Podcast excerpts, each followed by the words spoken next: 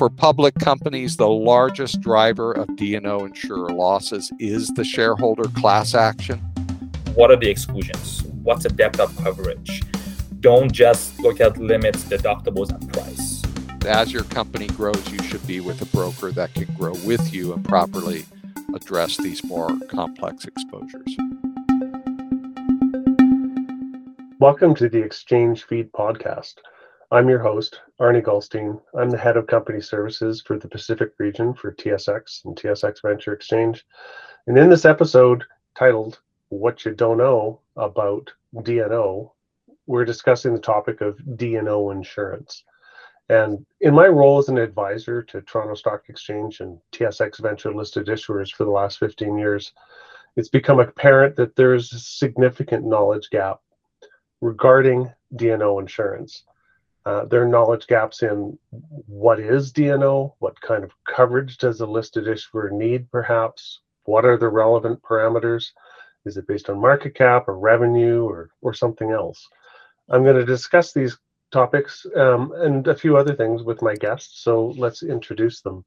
Today, I have with me Barzan Asadi. He's the principal at Wilson M. Beck Insurance Services Specialty Inc. and also John Orr, and he's a D&O product leader for uh, North America at WTW. So, welcome. Thanks, Arnie. Uh, Thanks, Arnie. It's a it's a pleasure to have you here today. So, first question. Let's just start off with some basics. Um, what is D&O insurance? And it's and I'll, and I'll spell it out. It's actually I'll let you spell it out, Barzan. Perfect. Thanks, Arnie. I'm glad to be here. D&O insurance, or, or the, the full name is Directors and Officers Liability Insurance. It's meant to protect your organization or your, your entity uh, and your directors and officers from personal financial loss or corporate financial loss. This may result from allegations and lawsuits of things like wrongful acts, mismanagement of funds um, or allegations of, of variety of, of abuse. Um, the D&O liability coverage um, has three sides. So we call them sides A, B, and C. Sides A and B provide indemnification for what we call, uh, as per the policy, insured persons. And this list is quite broad. It, it it includes the directors and officers uh, and expands to owners, employees, your your in-house legal counsel. Uh, it could include the state of the directors and officers um, and and employees who have signing authority. Side A is for non-indemnifiable losses, and in and under side A, no deductible applies. Side B is for losses that are indemnifiable by the organization, and the policy deductible does apply. Side C provides indemnity for the actual organization for things like wrongful dismissal, abuse allegations, um, and those could be verbal, physical, uh, sexual uh, in nature.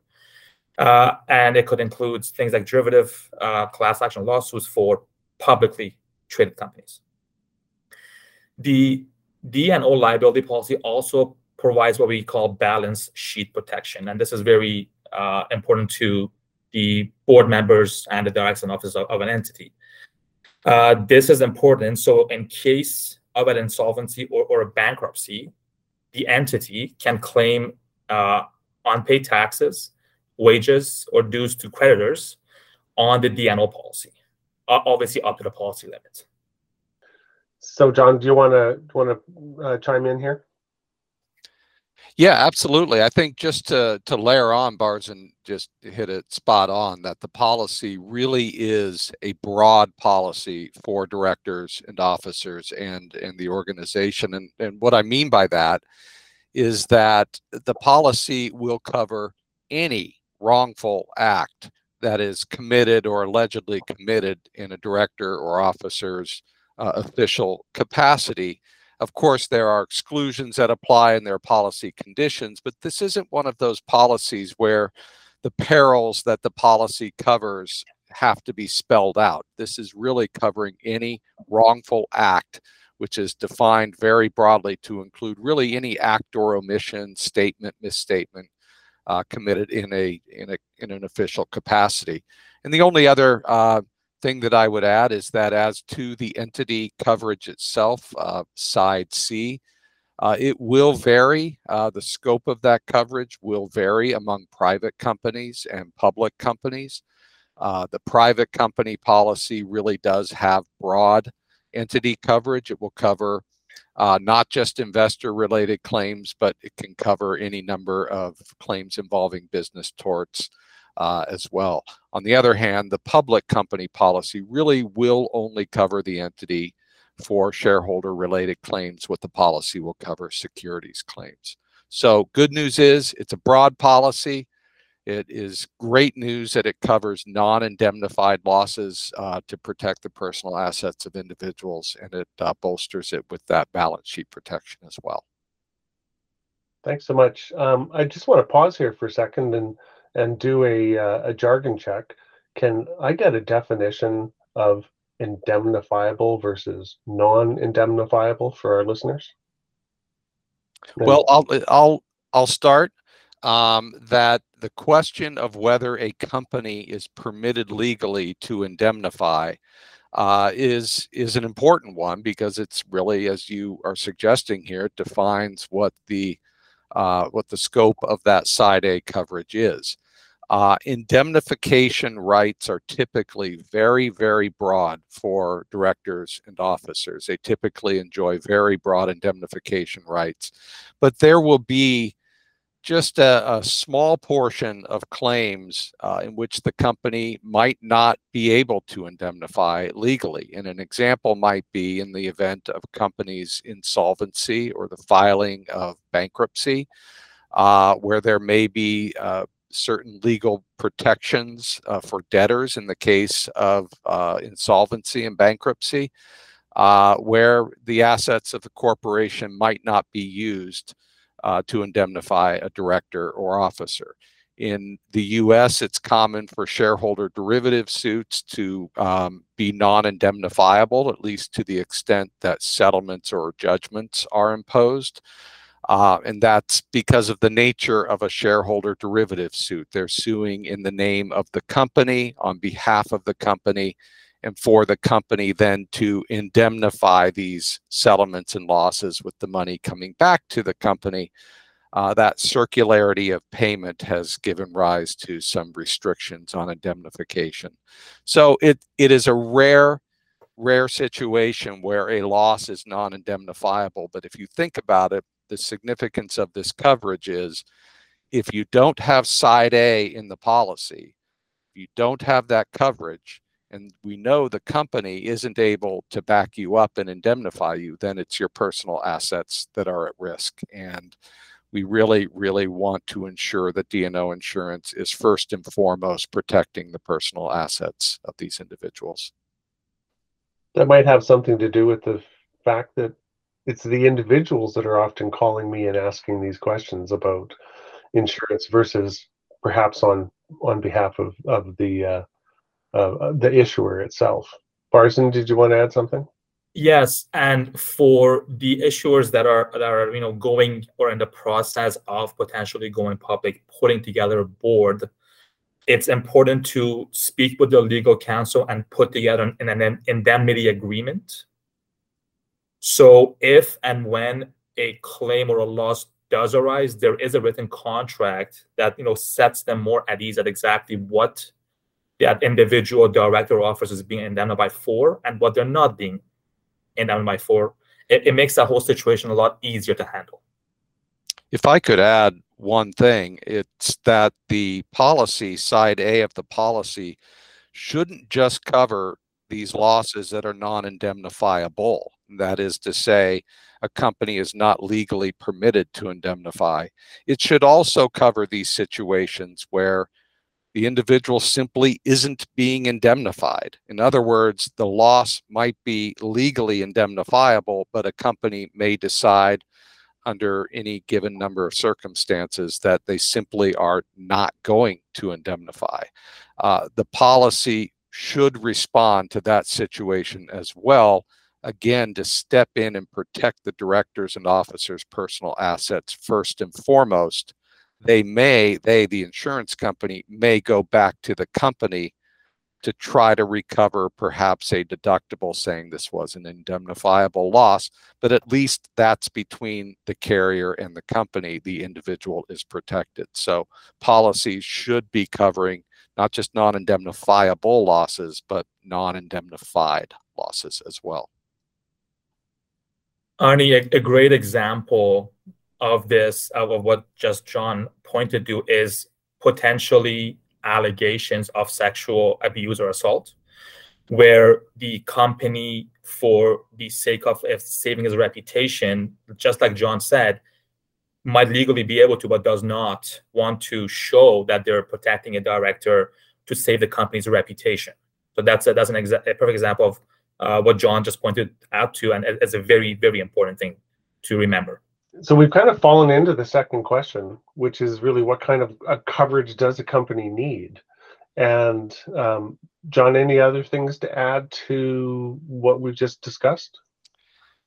The answer to that will vary uh, depending on the type of company, but every company, and I mean every company, should have this side A coverage that we talked about at a minimum even if the company believes it can self insure losses to its balance sheet, if it cannot indemnify its directors or officers in a claim for any given reason, uh, as I said, the company could be insolvent, it could be a shareholder derivative suit, then the personal assets of these individuals are at risk. So any D&O program um, that a company develops must have that essential coverage. But for purposes of the subject today, we're talking about listed companies, public companies. We're also talking about private companies that might contemplate going public. And for these companies, top of mind after side A would be this side B and side C coverage uh, for the company's liability exposures uh, to public shareholders. Uh, for public companies, the largest driver of D&O insurer losses is the shareholder class action. This is a type of lawsuit that is most prominent in the U.S. and there we see about 200 cases filed per year on average. We we had a blip in recent years where we actually had over 400 filed, but we're now down around the historic averages of about 200. So lower frequency than other forms of litigation but the average settlement of each case is in the tens of millions of dollars. So severity is a concern. And without side B and side C coverage, companies can experience a significant hit to their balance sheet. Um, the last thing I would say is that companies going public absolutely need to work with their brokers to ensure a proper transition of coverage from the broader private company policy to the new public company policy, which is a little bit more restrictive. Um, this transition will include ensuring extremely clear language as to which policy, the public policy or the private policy, will cover this going public exposure. So, statements made in offering promotions, road shows, and uh, and public filings as well. So, rolling into the next question, what are some other critical things that issuers really need to consider when they're looking at D&O insurance? I know we've talked about the A, B, and C sides, but what else should be on that checklist or that shopping list of things that you you need to kind of consider? Barzan? Thanks, Arnie. There are, I would say, six main categories that eh, a, an organization's board would want to consider when thinking about purchasing D&O liability insurance. The first two go, go kind of hand in hand. It's selecting the, cor- the, the correct broker or brokerage, and then selecting the correct insurance company to partner with. This is important because brokers and brokerages and insurance companies specialize in different industries. So a broker who's very experienced in placing D&O insurance for cannabis companies might not be the correct and experienced broker for placing D&O insurance for mining companies. So just like when you interview your lawyers and accountants to see what their expertise level and expertise are, you should do the same thing here. Interview a few brokers, ask about the relationships with their insurance company partners, and based on those, select the correct partners to represent you in the insurance market. As John pointed to uh, in the last question, timing of when to buy the D&O insurance is also important. Do you want roadshow coverage uh, when you're private going public, or do you just want to make sure you're covered after you've gone public? The budget uh, and the financial situation of the company is very important. You know, we always recommend buying more D&O insurance because the severity of a loss could be huge, but that's always limited to how much the entity and the organization has budgeted for insurance purposes. Depending on the industry that the organization operates in, the D&O liability premiums and associated costs, uh, for example, taxes if, if unlicensed insurers are used, can add up very, very, very quickly. So it's prudent that the executive team, once interviewing and selecting their, their broker and insurer, get an idea for what the, the cost is going to be and then budget accordingly. Uh, limits of insurance. As I said, you know, more is always better, but at some point you're going to come to a realization where, you know, more is going to cost you more money. So, as and this is a, this is a big question we're always asked: How much liability, how much D&O liability insurance should I buy? We normally use a rule of thumb of five percent of asset size if the organization is pre-revenue, or 5% of market cap if the organization is post-revenue or has already gone public. Again, that's a rule of thumb. The final decision is going to come down to, like we said, budget and the comfort level of the executive team on the limit they actually want to go with.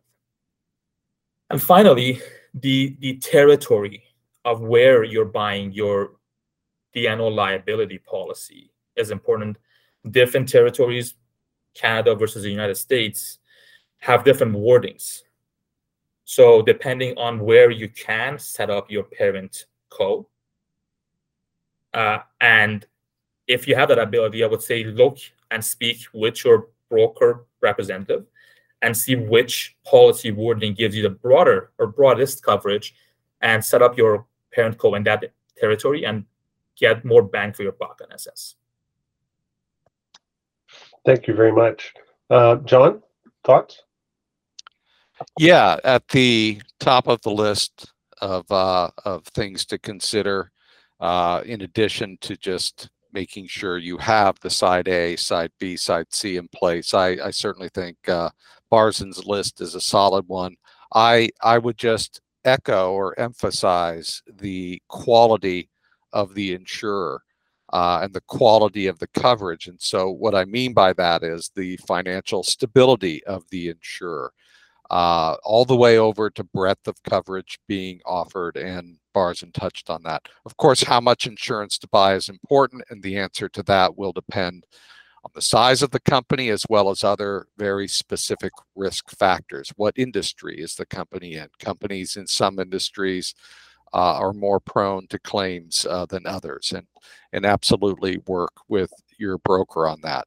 Uh, on the question of how broad is the coverage, uh, Barzan's right that U.S. and Canadian wordings are going to be different. Wordings out of London are going to be different.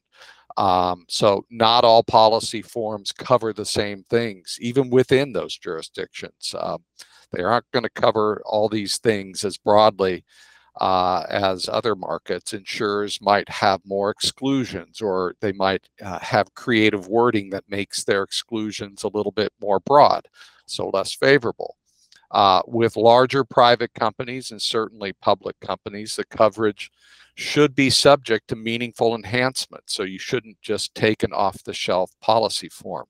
Um, and, and those enhancements may entail modifications to coverage through what are called endorsements. Other policies call them riders. Policy language matters and could make the difference between a seven or even eight figure claim uh, being covered or not. So brokerage specialists should be engaged to scrutinize any proposed wordings and be in a position to negotiate favorable changes. Great. Barzan, did you want to add something to that? Yes, and John brought up a very good point. You rarely are going to see an apples to apples comparison. So when the board and the executive team is looking at different D&O options, make sure to ask your broker, just like John said, what are the exclusions? What's the depth of coverage? Don't just look at limits, deductibles, and price. Okay, this is very interesting. Now, John, Barzan made a comment just a few minutes ago about um, you know market cap size or whether you're revenue or pre-revenue or just about to go public or have just done it. But um, any other parameters to to add into that mix? Um, thoughts there? Well, for private companies, it most often will be based on revenues and other financial metrics. You may be a pre-revenue country, and pro forma financials will be uh, important as well as what's the business plan. Um, but other financial metrics, assets, industry, I mentioned industry can be important. The number and location of employees, that's particularly important for private companies. Uh, but for public companies, underwriting factors certainly include market cap. And why is that? Uh, again, the largest driver of D&O insurer losses is the securities class actions, where damages are measured in terms of shareholder losses. And shareholder losses are derived from the loss in market cap value resulting from some negative event. Perhaps it's a product recall or a financial restatement. And the stock drops, the market cap goes down, shareholders lose money, and shareholders sue. But as I also mentioned, what industry are you in? A life sciences company, as a general matter, may be more prone to securities litigation than, say, a manufacturer or utility. It's just two examples. D&O underwriters may also look at other financial metrics such as debt, price earnings ratios, claims history, quality and experience of management, recent company performance, and what is its going forward strategy. Ultimately, I would say insurers need to be viewed similarly to the way investors are viewed because at its core the D&O underwriter is a kind of investor. It is taking a risk by putting up capital in the form of insurance limits and its decision to do so and at what price is based on a similar assessment that an investor may take. So all of these things go into uh, into the way uh, D&O insurers think about uh, the risk more deeply sounds like there are multiple factors that you need to look at in terms of making these assessments. Um, and again, I, I'm going to assume that at times the the cost of these this insurance is not immaterial, particularly for smaller issuers. Um, are there ways to save cost on on on this type of a, of an insurance, or or what kind of advice would you give? Uh, Barzan?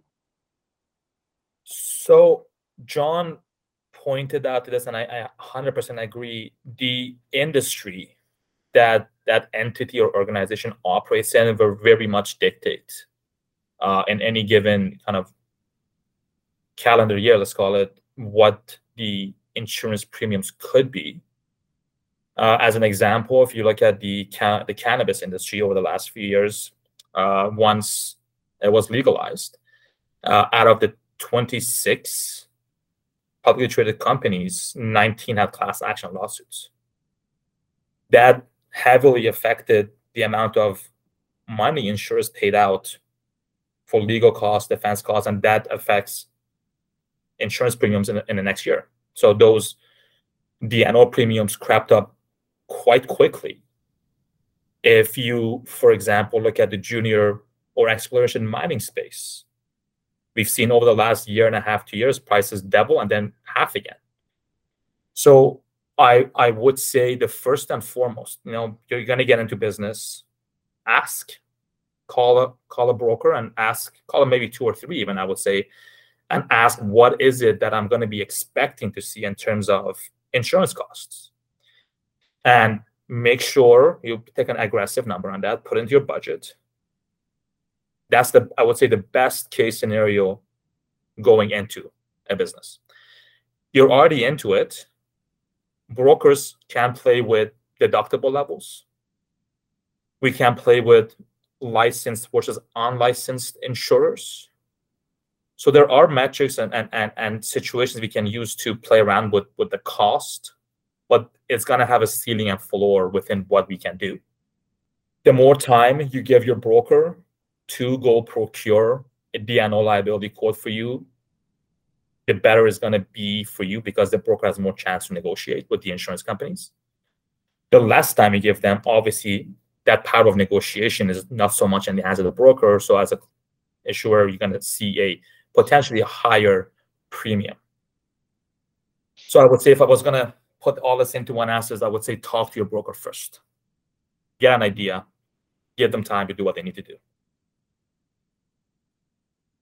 John, thoughts on on cost mitigation approaches around the D&O insurance space? Well, I certainly agree with everything Barzan said that the more time you give your broker, the more opportunity they will be able not just to negotiate with a carrier, but but Barzan mentioned insurance markets, plural. It is very important um, to maximize your savings opportunity by marketing your program to multiple carriers and especially for private companies considering going public or or certainly for public companies periodically to make that a very very broad marketing effort. What carriers are are good fits for you and it's not just going to be price it's also going to be coverage but you can really play markets off of each other in terms of what those prices are and what those uh, deductibles are. The more competition, uh, the better that is going to be for you. Uh, but nonetheless, it's going to be hard to avoid the reality that D&O insurance is still costly. Um, premiums can be high. The retentions, which are it's referred to as self-insured retentions, that can be thought of as deductibles. Um, and you you can play around with fewer limits, maybe taking on higher deductibles. Um, but companies can also look at different program structures. So you can buy less limit for your traditional side A, B, and C policy. You might have an ABC policy, and you might then have excess ABC policies, depending on the size of your company. But then uh, you might want to look at reducing the amount of side A, B, and C coverage, and then buy just side A policies on top of that. Uh, so that maximizes the amount of limit dedicated to the individuals, um, perhaps by reducing some of the balance sheet protection in the policy. And if there is financial justification for that, that could be a way of savings because if you're just buying some side A, you're not buying that additional B and C and you have the protection you need. Um, if you have a healthy balance sheet, you could take a chance on, you know, it's often against broker advice, but self-insure the balance sheet risk altogether, have a side A only program. But you cannot repeat, cannot underinsure the side A exposure. This is to protect the personal assets of influential people in your organization. Uh, there could be other solutions for savings, but it can get rather complex solutions, mostly for larger companies such as captives or alternative risk transfer solutions. But most smaller companies and uh, public companies that are not very, very large public companies will mostly be able to play around with limits and deductibles and then program structure options. So a lot of moving pieces and a complex situation. And and Barzan, I heard you say a few moments ago about talking to your brokers. Um, what's your advice around brokers? That's a uh, that's a good question, Arnie as, as I pointed out before, brokers have different specialties, different brokerages um, work in different industries. So, based on the industry your organization is in, research, talk to your peers, see who they've spoken to, and definitely, definitely interview some brokers to get a sense for the individual, the brokerage house, what their expertise level is. If you like that individual, you know, they could be the best in the business, but if you don't like them, you're not going to get along. They're, they are a partner, they're your risk team that you're outsourcing to. If you can't get along with them, it's not going to work out well. During that interview process, ask about the broker's relationship with their underwriters. Are they newer in the business? Are there more veterans in the business? I can't overstate how important that relationship between the broker and the underwriter is. I've had situations where after some brokers have tried uh, and we were involved because of that relationship, we were able to provide a solution to a issuer where they were previously not able to get any D&O option. So that relationship is key. I would ask for referrals from the broker or brokerage house as who they've worked with. Um, reference letters are a great way to go. So I would definitely say find the right broker for you and then let them do what they do best. Now, there's some risks around representation there. Did you want to talk about that? So in North America, uh, and I would say in, in, the majority of, of, of the world where, where insurance uh, is practiced, there is rule and regulation about how brokers can approach insurers. For example, in Canada, uh, once a broker approaches an insurer, that insurer is quote unquote reserved to that broker, and other brokers don't have access to that insurance company and this is why it's very important to interview your brokers first and let the one that you've selected who you think is best for you to, to represent you to the insurers and this happens a lot and this is mainly because of lack of knowledge and education an issuer or, or a private company about to become uh, an issuer might go to two to three different brokers tell them some find me options these brokers will go out to insurance companies uh, tell a story about the business and try to procure quotes for their client. What happens when underwriters see multiple brokers approach them on a single client? First, this is an indication to the underwriter that the client or the issuer or the private company it's new at this. They, they don't understand the insurance market space. Now, the bigger problem is if different brokers tell a slightly different story to the same insurer or even to other insurers. I remember these underwriters speak to each other, they're colleagues, and they're risk averse by nature. If they get different stories, they might back out from providing terms, or they might provide unfavorable terms, as in more expensive premiums, higher deductibles, less broad coverage. That's why it's very important to you know select the right broker let them approach you on the uh, in the insurance marketplace let there be one story so the important safety tip here is select your broker first and then let them start shopping the market for you. Exactly. John any final thoughts here? Well, I, I it, it also starts with who your current broker is. So any public company or any company looking to go public uh, absolutely needs next level guidance. Uh, they need the expertise of a well respected broker in this space. Barzan's absolutely right. But for many smaller companies, they may have been working with a smaller, perhaps a local or regional broker uh, maybe somebody they've been friends with for a while and they mostly work with other smaller companies and there's a lot of good guidance tremendous value coming from them on coverage for smaller companies. Relationships with underwriters in that space will matter. Uh, but as you grow your needs change. Who are the new key underwriters? Who are the underwriters? Who are the carriers that write larger companies? Uh, who are the more influential underwriters within those carriers. Um, and, and these are the carriers that may be better at underwriting growing company companies. All of that changes too as your as your needs change.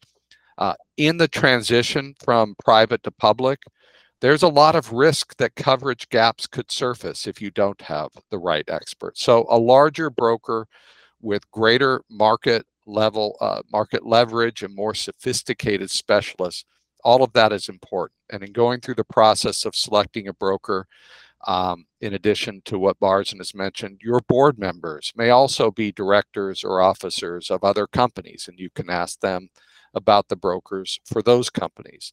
Uh, things you might want to look for as a larger company, especially one who is listed or going public. Um, the quality of the placement team, the expertise, the experience level of the actual brokers doing the negotiation in the market. Then the quality of that firm's claims department uh, whether they charge separately for claim services, whether they have hourly caps, things like that. You never want your insurance to be triggered in a claim, uh, but if you do have a claim, you need to make sure not just that your policy is broad, but that your brokerage firm has the capability to support you there.